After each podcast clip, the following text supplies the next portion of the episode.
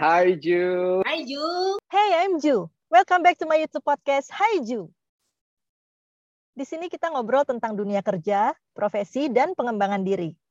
Podcast Hi Ju bisa didengerin juga di Spotify, Apple Podcast, Google Podcast, Anchor, Breaker, Castbox, Overcast, Pocket Cast, Radio Public, dan Stitcher. Buat yang sering dengerin podcast Haiju, makasih banyak. Jangan lupa subscribe YouTube podcast Haiju. Kalau ada yang mau collab, boleh DM ke Instagram at halo.haiju. Di follow juga ya, at halo.haiju.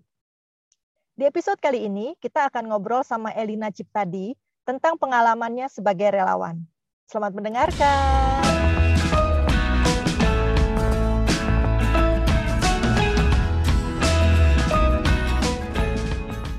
Halo Mbak Elina. Hai Ju, gimana apa, kabar? Baik, apa kabar Mbak? Baik, baik. Sehat ya keluarga juga ya? Sehat, sehat. Makasih. Di sana juga ya? Amin. ya. Amin. Cuacanya lagi cerah kayaknya di sana. Aduh, cerah banget. Cerah banget itu berarti panas banget. di Singapura ya Mbak Elina ya? Iya, masih di Singapura. Masih di Singapura. Mbak, kita sekarang mau ngomongin kegiatan sukarelawan nih Mbak, volunteerism. Ya, ini kan ya. Mbak, Mbak Elina kan co-founder COVID-19 atau uh, kalau di Indonesia bilangnya kawal COVID-19. Ya. Ini apa sih Mbak? Apa bedanya kan ada juga tuh sama Satgas COVID-19? Um, kayaknya ini apa dua perbedaan yang mendasar itu adalah yang pertama kita bukan pemerintah. Jadi kalau Satgas itu kan memang bentukannya pemerintah, jadi ya. itu Satgas yang resmi, task force yang resmi untuk uh, mengkoordinasi penanggulangan COVID ini juga uh, apa sih namanya edukasi ke publiknya gitu ya. ya. Sementara kita ini gerakan netizen independen, jadi kita hmm. benar-benar independen, sukarela. Jadi itu yang pertama. Jadi kita ini kelompok apa namanya grassroots independen yang kita itu sebenarnya awalnya itu cuma ingin memberikan data dan informasi yang sudah terkurasi. Itu yang hmm. pertama. Dan yang kedua, of course perbedaan yang gede banget adalah kita nggak ada duit. Gitu. nggak ada nggak ada pendana kita jadi istilahnya kita inisiatif sendiri kita nyangkul sendiri kalau ada keluar di, duit dikit-dikit kita keluar duit sendiri um, terus ya apa namanya ada kebutuhan apa pun ya kita kerjain sendiri juga wow jadi karena ini adalah kegiatan sukarelawan ya Mbak Elina ya. Apa betul betul. Dan itu pun uh, komunitasnya memang awalnya kecil ya. Jadi yang uh, hmm. yang awalnya membentuk itu kan memang teman-teman alumni kawal pemilu uh. yang memang istilahnya apa sih namanya hobinya itu ngulik data. Jadi hmm. ngelihat data COVID-19 di beberapa negara lain, kita melihat tren penularannya cepat, terus kita juga melihat loncatnya dari satu negara ke negara lain itu sangat cepat. Jadi sebenarnya dari datanya itu udah udah kelihatan banget dan waktu itu bulan Februari itulah kita berpikir ini udah pandemi, Uh, terus kita siap-siap apa gitu. Jadi uh, eventually kan pasti akan masuk ke Indonesia. Iya. Uh, berarti kan justru mumpung kasusnya belum banyak di Indonesia atau belum masuk ke Indonesia, ini saatnya untuk kita siap-siap kan. Kita merasa ada urgensi untuk somebody itu perlu turun gunung untuk mengedukasi masyarakat. Hmm. Apa yang uh, sahih, apa yang apa yang sahih, apa yang sains sudah ketahui tentang COVID-19 ini, apa yang belum kita ketahui, cara mencegahnya gimana. Istilahnya gimana gitu ya, kalau nggak dibagikan ke masyarakat banyak, sementara kita punya informasinya, itu kok ya kita ngerasa ada beban gitu. Jadi ngerasanya bersalah gitu. Kalau gue punya informasi, informasinya berguna, dan sebenarnya Indonesia butuh, tapi kalau kita nyimpen buat diri sendiri itu kayaknya kok salah gitu ya. ya, ya. Kita berusaha mengedukasi keluarga dan teman-teman kita sendiri lewat WhatsApp lah, lewat kita posting-posting di sosial media pribadi gitu. Cuman kan kalau kita kerja sendiri-sendiri seperti itu, reach-nya nggak gede ya. dan kita capek kan sendiri, tiap hari gitu ya kayak balas-balasan ngelawan hoax sendiri-sendiri itu nggak nggak efektif gitu. Jadi hmm. nah jadi dari situlah sebenarnya uh, soal COVID-19 itu hadir tanggal 1 Maret 2020. Jadi itu sekitar dua setengah minggu sebelum situsnya Satgas COVID yang covid19.go.id itu muncul. Oh, tapi kalau okay. untuk kegiatan sukarelawan secara umum, itu apa sih yang menjadi motivasi bagi Mbak Elina untuk ikut jadi relawan? Um, kalau saya sih kunci pertama untuk ikut-ikutan kegiatan relawan ini adalah nomor satu itu is this a cause that I believe in? Menurut ini apakah saya punya passion untuk bidang ini? Apakah saya punya skill yang cocok untuk uh, bidang ini? Gitu. Jadi, tetapi misalnya ketika mengedukasi publik lewat channel-channel komunikasi, saya sebagai orang yang dengan punya background komunikasi, saya bisa lakukan itu. Saya nulis konten bisa. Uh, kemudian saya rekrut relawan bisa. Hmm. Saya tanya-tanya dokter apa yang perlu dilakukan, apa yang paling penting, poin-poinnya saya bisa lakukan itu kemudian saya bisa sederhanakan bahasanya supaya bahasanya nggak kesannya ilmiah banget atau dokter banget gitu ya. Saya bisa lakukan itu. Um, jadi yang pertama itu uh, ada kecocokan skills dengan uh, istilahnya misi gitu ya misi yang kita mau bantu itu. Iya. dan yang kedua apakah kita punya passion untuk itu? Uh, dan yang ketiga tentunya pada saat itu saya ada waktu atau enggak punya yeah. bandwidth enggak untuk bantuin gitu ya. Karena kita punya passion, kita punya skill, tapi kalau kita nggak punya bandwidth, tapi maksa-maksain juga akhirnya kita sendiri yang burn out kan gitu. Ya, Atau kita nggak akan tahan lama gitu.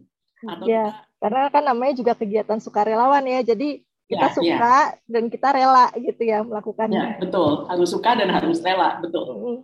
Mbak, ada pengalaman yang paling berkesan nggak sih Mbak Elina dalam kegiatan sukarelawan yang Mbak Elina pernah ikuti? bahwa ketika pandemi kami melakukan sesuatu yang berguna untuk publik, sekaligus kita bertambah teman dan juga sekaligus kita nambah ilmu.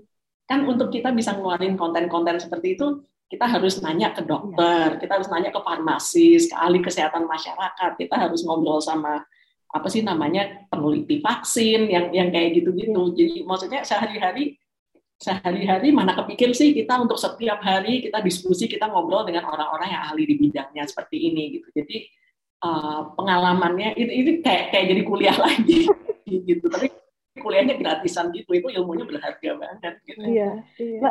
ngomong-ngomong itu uh, orangnya bisa ketemu dia lagi dia lagi nggak sih mbak atau um, tiap kali kita bikin sesuatu memang pasti ada orang-orang lama tapi kalau dipikir-pikir mungkin sebagi lebih dari separuh itu relawannya orang baru. Banyak orang baru ya. Ya.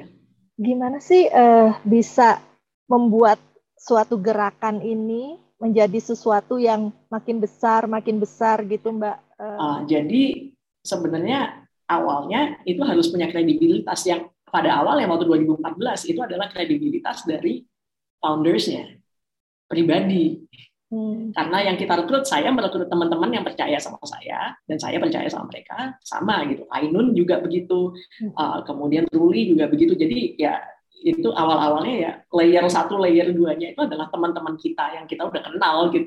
Yeah. Dan istilahnya mereka percaya uh, sama misi inilah misi yang dibawa oleh seorang Ainun, seorang Ruli, seorang Elina, dan yang apa teman-teman lain yang udah ikut dari awal gitu. Um, cuman lama-lama yang kita harus bikin itu adalah kredibilitas uh, komunitasnya. Gitu. Nah, uh, jadi kita harus mentransfer kredibilitas pribadi menjadi kredibilitas kelompok. Um, dan rasanya sih ya rasanya sih kita sekarang berada di tahap itu di mana orang itu mau join kawal, mau ikutan kawal, not necessarily karena misalnya ada Ainun di situ atau not necessarily karena ada Elina di situ, tapi uh, ya karena nama kawalnya inilah. Gitu. Hmm. Gitu. Partisipan hmm. kalau Mbak Elina ini kan udah jadi co-founder gitu ya. Untuk teman-teman yang masih baru berkontribusi sebagai anggota, sebagai relawan, sekali-sekali dalam kegiatan atau gerakan yang mungkin skalanya masih kecil, itu uh, ada yang mau disampaikan oleh Mbak Elina nggak? Um, saya juga mulainya dari jadi relawan kecil-kecil gitu. Jadi uh, jadi don't don't get discouraged gitu. Jadi jadi uh, kita, saya, saya dan teman-teman yang lainnya juga kita mulainya dari relawan untuk hal-hal yang kecil-kecil gitu. Jadi misalnya kita mulai kalau ya kalau saya ya saya backgroundnya komunikasi, saya mulai dari ya udah deh ada inisiatif apa saya bantu deh nulisin di websitenya atau saya bantu nulis fundraising letternya. Dan kemudian over time kita punya pengalaman, kita tahu strength kita di mana, um, kita punya network yang lebih besar um, dan kita jadi bisa melihat juga uh, apa sih namanya istilahnya untapped needs atau hal-hal apa yang uh, apa sih yang masih urgent untuk dilakukan tetapi nggak ada yang melakukan lain gitu. Nah, ketika kita ketika kita melakukan sesuatu yang orang lain nggak ada yang melakukan, itu uh, chance kita untuk uh, apa sih namanya menjadi besar itu lebih gede. Istilahnya ya karena kita satu-satunya. Iya. dan orang melihat urgensinya tapi nggak ada yang berani nyemplung ke situ gitu ya. Uh, nggak ada yang terpikir nyemplung ke situ sementara kita yang nyemplung barengan ke situ gitu ya. Um, tetapi kalau yang kita lakukan itu sebenarnya ide yang sudah dilakukan oleh orang-orang lain uh, mungkin yang perlu dilakukan adalah daripada kita kemudian menambahi keramaian dengan membuat inisiatif sendiri yang sebenarnya sudah dilakukan oleh orang-orang lain, mendingan kolaborasi. Hmm. Mendingan kita kolaborasi dengan mereka-mereka yang sudah lebih duluan bergerak di bidang itu uh, supaya istilahnya kita kita nambahi bensinnya mereka terus sama-sama kita bisa jalan lebih cepat. Daripada ya itulah kecil di sini kecil di sini kecil di sini kecil di sini sebenarnya melakukan hal yang sama atau mirip gitu. Mendingan ini semuanya kolaborasi jadi satu movement yang jauh lebih besar jauh lebih efektif. Hmm, ya ya menarik. Terakhir nih Mbak Elina, untuk teman-teman yang uh, mungkin mereka ingin untuk terjun menjadi relawan, cuman masih ragu-ragu, masih perlu dimotivasi. Mungkin juga orang-orang sekitarnya uh, kurang mendukung. Kalau Mbak Elina kan didukung ya. Misalnya kan ada orang-orang yang bilang ngapain sih ikut kegiatan uh, jadi relawan, nggak dapat duit juga, terus cuman uh, nombok malah. Nombok malah. Waktunya mendingan istirahat waktunya atau apalah gitu. Uh, motivasi apa yang bisa diberikan oleh Mbak Elina untuk teman-teman yang masih ragu-ragu untuk menjadi relawan? Um, nah itu jadi yang pertama kitanya sendiri harus pengen. Hmm. kita harus pengen membuat sesuatu memberikan waktu kita untuk sesuatu yang akan berdampak ke orang lain Um, dan itu self sacrifice itu kita nggak apa namanya pamrihnya tuh nggak ada kecuali ya just the pure satisfaction of okay I've done something good. Udah itu aja gitu. Yeah, yeah. Jadi nah. memang relawan itu memang nomor satu adalah harus rela, ada panggilan dan rela. Itu yang pertama. Dan kedua, kalau kitanya sudah punya panggilan, kita punya sudah rela, tapi kemudian uh, apa sih namanya uh, orang, sekitar, orang sekitar kita itu nggak mendukung. Uh, dan saya kita kan tidak bisa mengontrol respon orang-orang lain uh, tentang apa yang kita lakukan. Tapi kalau kita kita percaya bahwa apa yang kita lakukan itu benar dan perlu, ya sebenarnya ya itu kita mesti nyari inner motivationnya dari situ. Jadi hmm. jangan oh satu lagi jangan melakukan sesuatu ikut kegiatan ini karena disuruh sama orang gitu. Jadi justru jangan bergantung sama dukungan orang-orang yang di hmm. sekitarnya kita gitu. Uh, Oke. Okay Wah menarik nih Mbak Elina. Semoga bisa menjadi inspirasi dan motivasi buat teman-teman ya.